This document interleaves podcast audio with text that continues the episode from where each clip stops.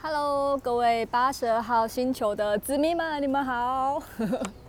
星球长回来了，距离上次的节目好像隔了好久哦，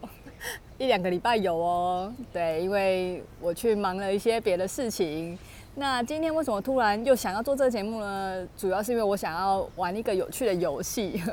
因为现在这个时间呢是五月二十七号的下午一点四十五分，现在。那这个时间在干嘛呢？这时候就是台湾公告万安演习的时间，就是从下午一点半到两点。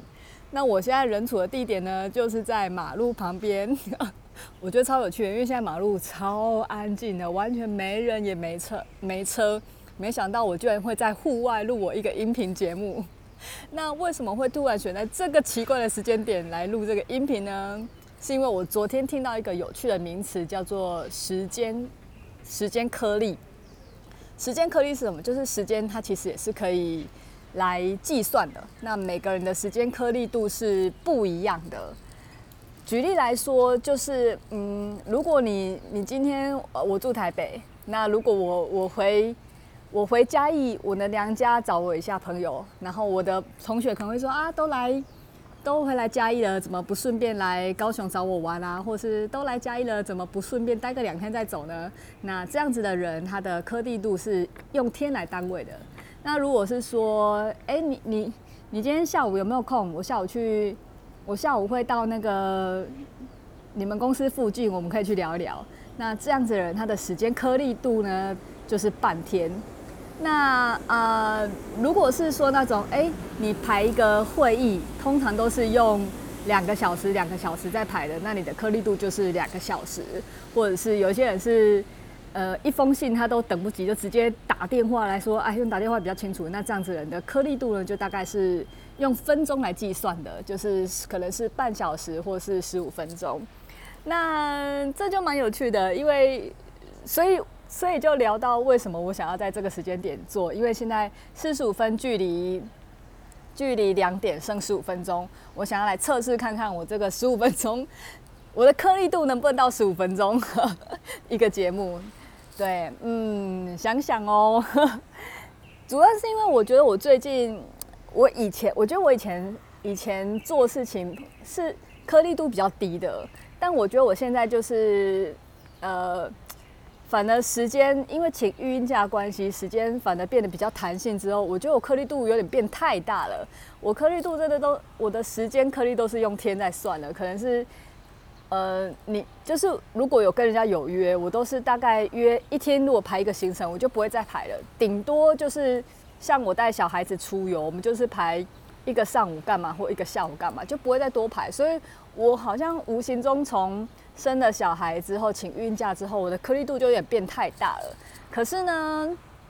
嗯，因为你知道，成功人士越成功的人，他的颗粒度都是非常小的。像中国的首富王健林，他的颗他排排超级重要几几百亿合约的那一种的会议，他也只排十五分钟，所以他颗粒度是十五分钟了。他可以在呃一天之内，然后从起床到晚。呃，晚上回到办公室，他这样子可以在坐飞机跑了两个国家、三个城市，实在是太惊人了。那像比尔盖茨这种这种很超级超级世界首富，他的那个时间的颗粒度真的是完全是用分秒在算的哎。所以，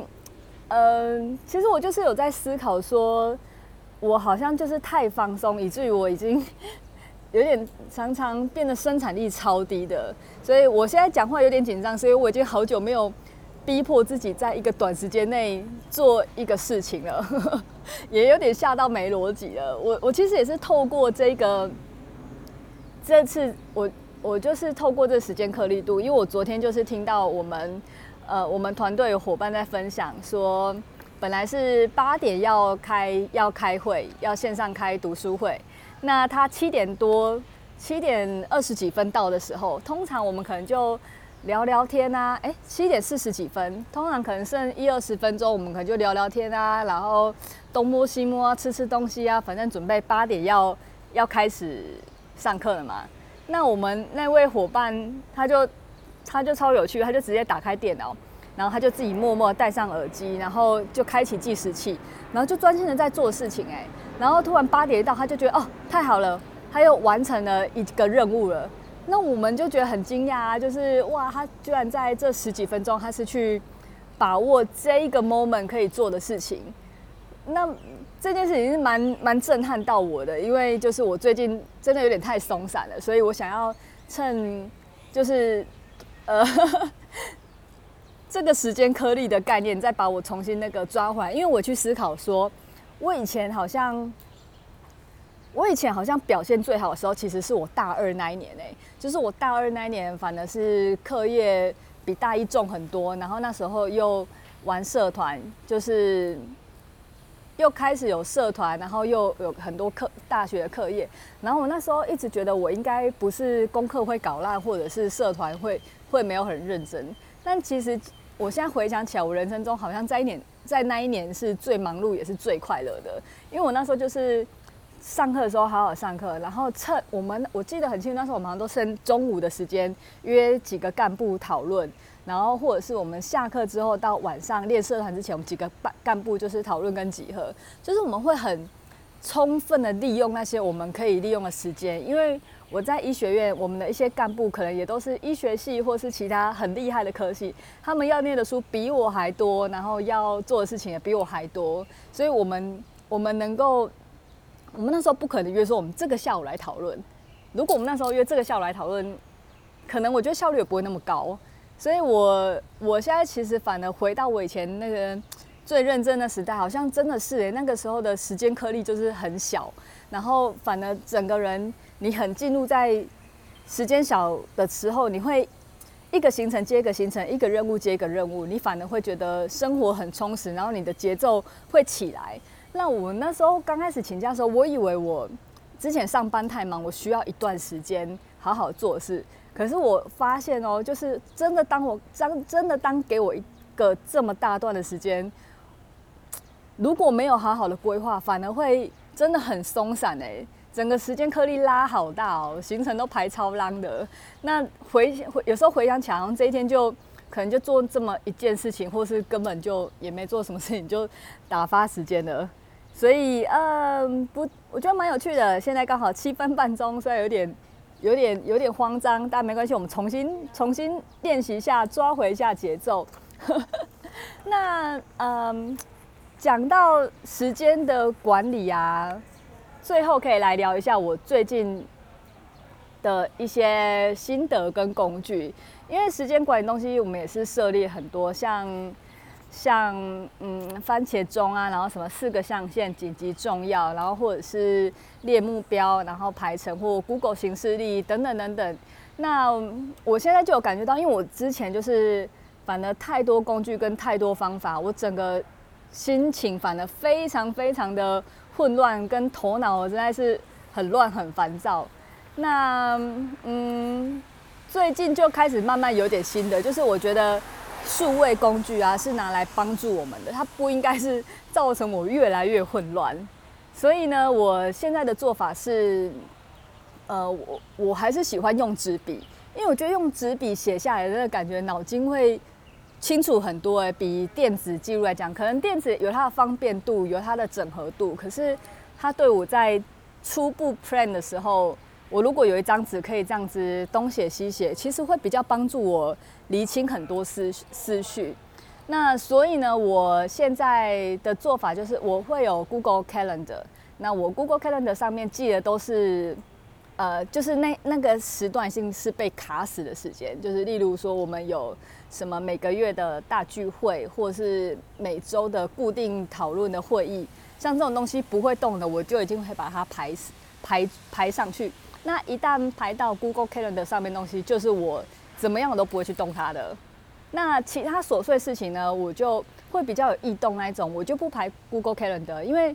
你每次要去想你要排哪一天，或是要设哪个时间，又会花很多，又会花很多时间，所以其实那是比较没有效率的。所以我是 Google Calendar 完之后会搭配一个纸笔，就是呃，我会先写先写月计划、周计划跟日日计划，那月跟周大致拟定之后呢，呃，就是周计划是跟着月计划在的细项，那日计划呢，就是在跟周计划来比，然后我会再参考我的 Google Calendar，然后去排我本日的行程。那我会在另外有一张纸是专门 for 我大脑可以倒倒出倒出思绪，因为有时候大脑实在太多资讯，然后实在是太繁杂，所以我会有一张空白纸，就是我想到什么就先写，想到什么就先写，想到什么就先写。那当我呃每天晚上跟着跟着我的日计划，日计划就是我日计划是参考我的我的 to do list 或者是我的那些乱七八糟笔记，或者是我的 Google Calendar 排成之后拟定出来日计划。那这样子走完一天，然后跟着排程走的时候。哇，那大脑就真的会清楚很多，就是你会，呃，这个行程跑完就走下一个，这个行程跑完就走下一个，就不用每天在那边想说，哎，现在的感觉想要来看个书，或者是现在的感觉想要来写个文案好了，对，就是之前这样的做法就会有点、有点、有点散乱，对。那我现在就是用这个方法，然后呃，希望可以执行一段时间后会更有生产力，那到时候也可以来跟。大家来分享，所以好，我们以前节目都太容易太冗长，我们今天就十一分钟来把它结束。然后现在十一点，哎，十三点几分？我现在看不到，五十六分。好，太好了，那就刚好赶在两点万安演习结束前，我们把这个节目结束掉，耶嘿！然后之后期许我用这个排程，我可以固定的来录一下我们的音频节目，好不好？星球的子民们，不要忘了我哟，拜拜。